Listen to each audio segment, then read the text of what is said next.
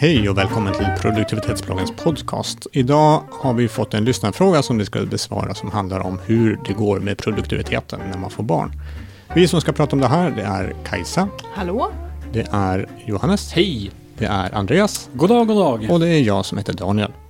Um, vi fick ett mejl från Andrea som Eh, undrar, jag får barn snart, eh, jag och min man, vårt första barn. Jag är ett riktigt GTD-freak och jobbar med olika typer av produktivitetstekniker i alla delar av mitt liv, både på jobbet och privat.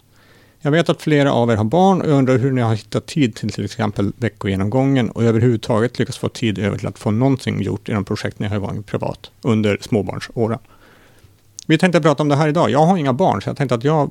jag kan du bli, lyssnar? Jag kan lyssna bli, instruerad och inspirerad kanske. Och så. Hur, jag förstår att mycket tid försvinner, har jag förstått på er andra också. Att är, man har inte så mycket, så mycket val. Men det gör det ju. Men till att börja med så är det att vi sitter ju här, tre personer med barn, och ändå lyckas få till ett, mm. ett fritidsintresse. Så att det är ju inte kört, det kan vi börja med. Sen kan det ju kanske bli lite mer utmanande att få ihop det. Och man kanske får prioritera lite, lite mer.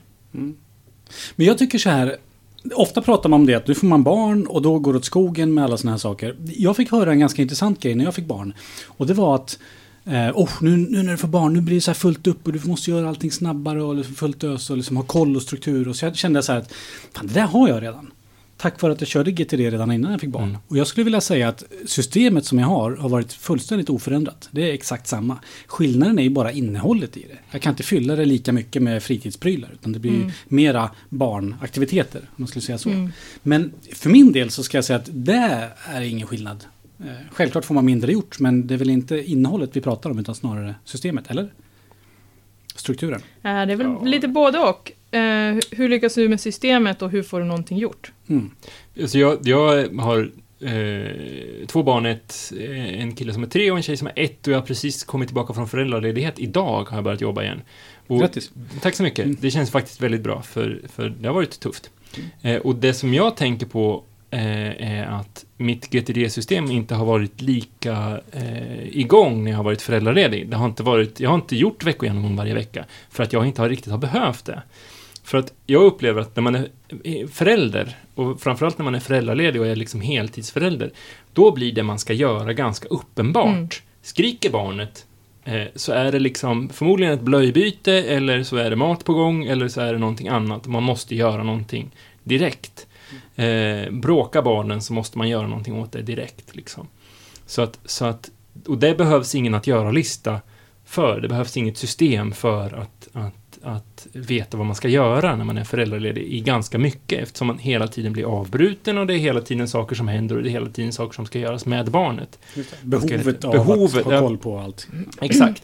Och jag tror att GTD är ju skitbra för de för liksom kunskapsarbetare som eh, måste komma på vad man själv ska göra. Där man kommer till jobbet och jobbet inte är uppenbart för en. Nu ska du laga skor. Ja, men eller här rädda liv. Ja, precis. Eller rädda liv. Här är en hög skor, de ska vara hela när du går. Här är en, hö en hög människor som håller på att dö, de ska leva när du går. Mm.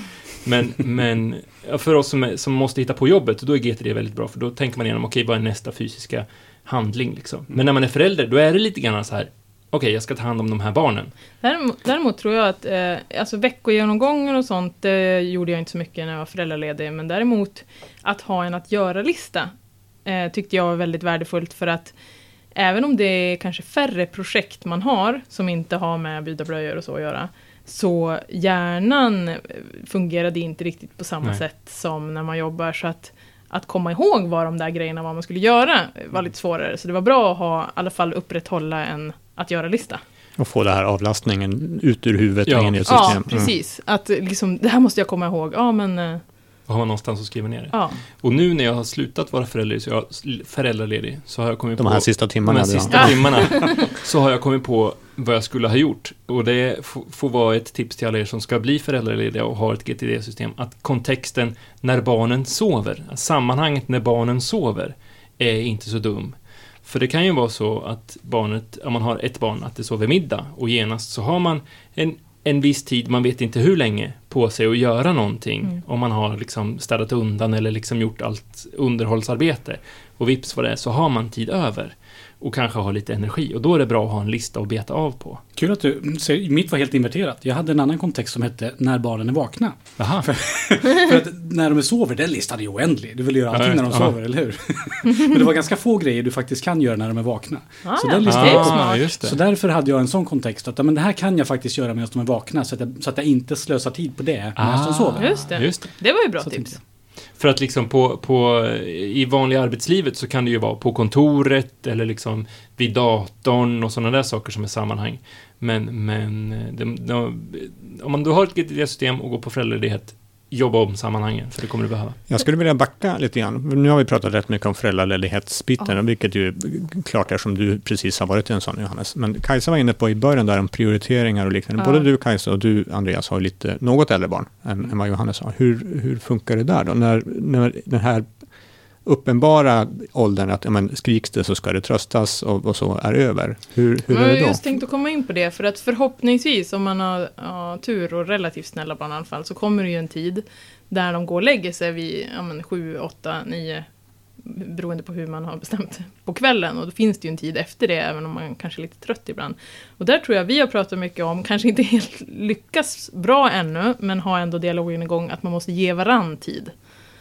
Eh, ä- även när de är vakna, att eh, de måste ju inte ha två föräldrar runt sig hela Mm. tiden. Att ja, men nu får du köra ditt projekt.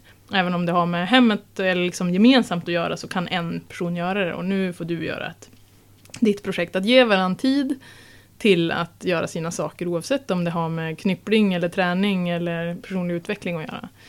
Ehm, men sen också att eh, ja, men inte bara landa framför tvn efter läggning. För det är lätt hänt om man är trött. Men tar man en kort promenad eller något så kan man ju få i alla fall en halvtimme, timmes energi att göra något. Och mina barn är fyra och åtta år. Och jag vill säga att jag vill återkoppla till det här med innehållet i systemet. För att jag upplever att för min del har det varit en kalibrering, alltså i huvudet. I början så tror man så här, nu ska jag få barn och jag hinner kanske lite mindre men ändå ganska mycket. Och sen så visar det sig att man hinner jättelite när man har barn. Mm.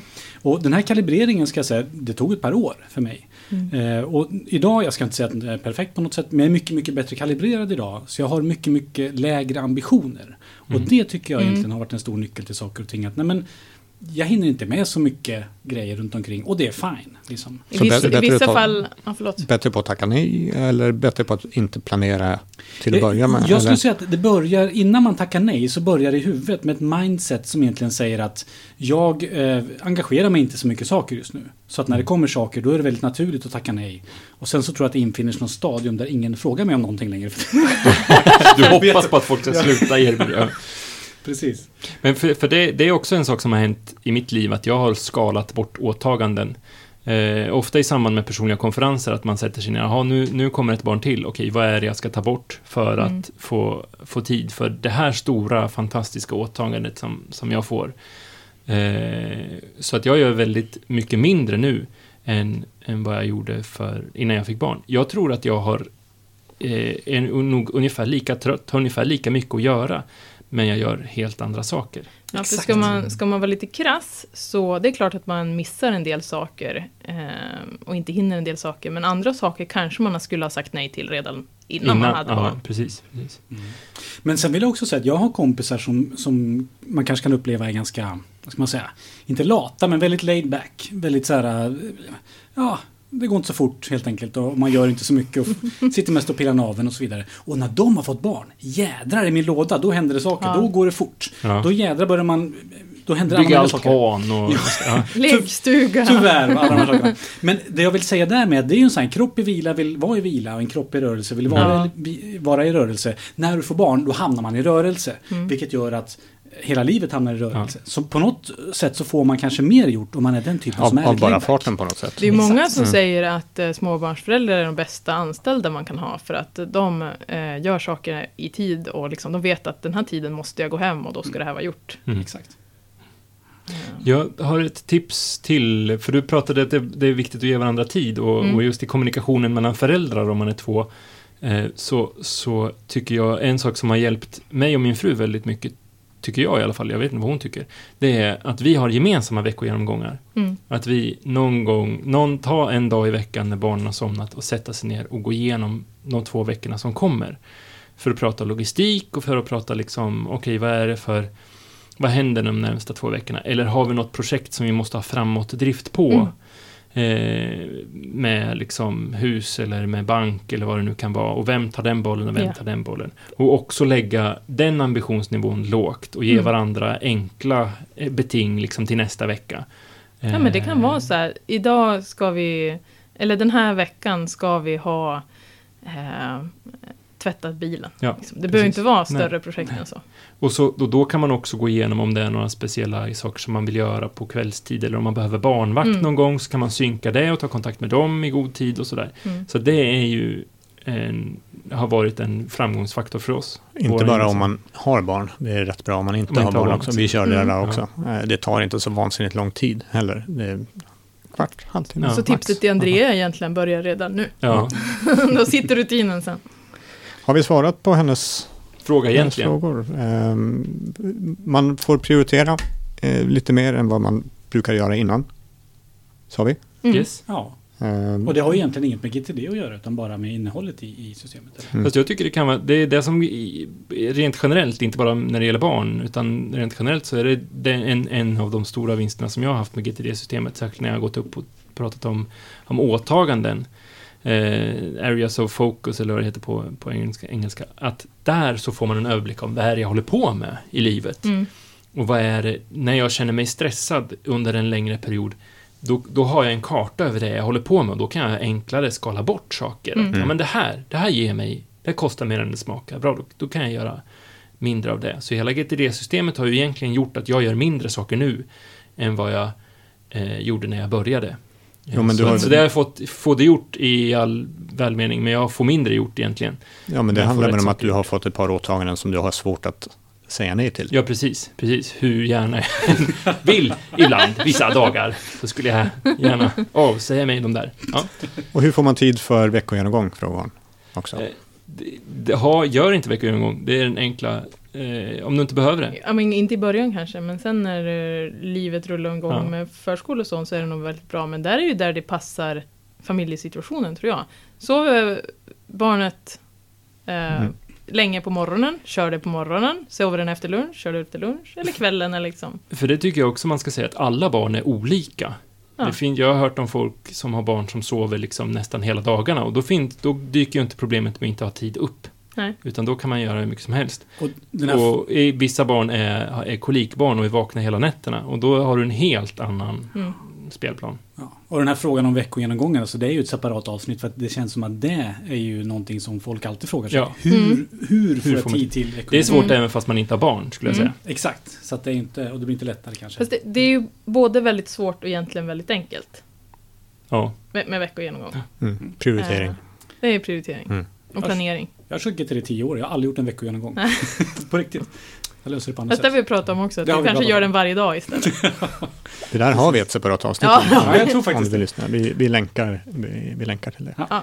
Ehm, ska vi sammanfatta något mer än vad vi har gjort nu? Det blir en väldigt lång sammanfattning. Men Jag tycker det är Lycka vi till, jag till- skulle vilja Kör säga lycka till till Andrea. Ja. Det här kommer Ja. gå skitbra. Och grattis! Grattis, Kul! Grattis. kul. Ja, det blir faktiskt roligt. Det kommer bli bättre, säger alla som Jag har... gillar det till, Till mig. faktiskt. Ja, men alltså, jag, det, jag tycker det är tufft. Eh, det är tufft att ha barn och jag ser fram emot att det blir bättre. Det, är- det är allt jag säger. Jag ska inte Mm. vara för... Jag har fått åtutning om att jag inte ska vara för negativ. Och han som inte ska vara alltför negativ är Johannes, som till vardags jobbar på en PR-byrå i Stockholm. Ehm, han nås på, J. Krunegard på Twitter. Det är jättetrevligt. Precis, och vi har Kajsa som är eh, projektledarchef och jobbar med ledarskap och sälj och sådana saker på en stor teknikkonsultbyrå. Eh, nås på, Kajsa.produktivitetsbloggen.se precis. Och sen så har vi Andreas som föreläser om stress och utbrändhet och, och så. Nås på Gå in på min sajt, andreaspirimets.se. med en massa in. Eh, Tre totalt. Tre totalt. Två på ett ställe och ett på ett ställe. Korrekt. Och jag heter Daniel och jag jobbar eh, lite blandat med lite ledarskap och lite system och lite sådana saker. Jag är precis i, i skifte på, på jobb, så vi får se lite grann vad det blir, vad det blir framåt. Oss allihopa når du på produktivitetsbloggen.se. Eh, vill du tipsa oss om någonting vi ska prata om i podcasten och sånt så kan du mejla till oss på info.produktivitetsbloggen.se eller prata med oss på Twitter på @prodbloggen. Eh, Vi hoppas att du har en bra dag idag och vi hörs igen nästa vecka. Ha det bra!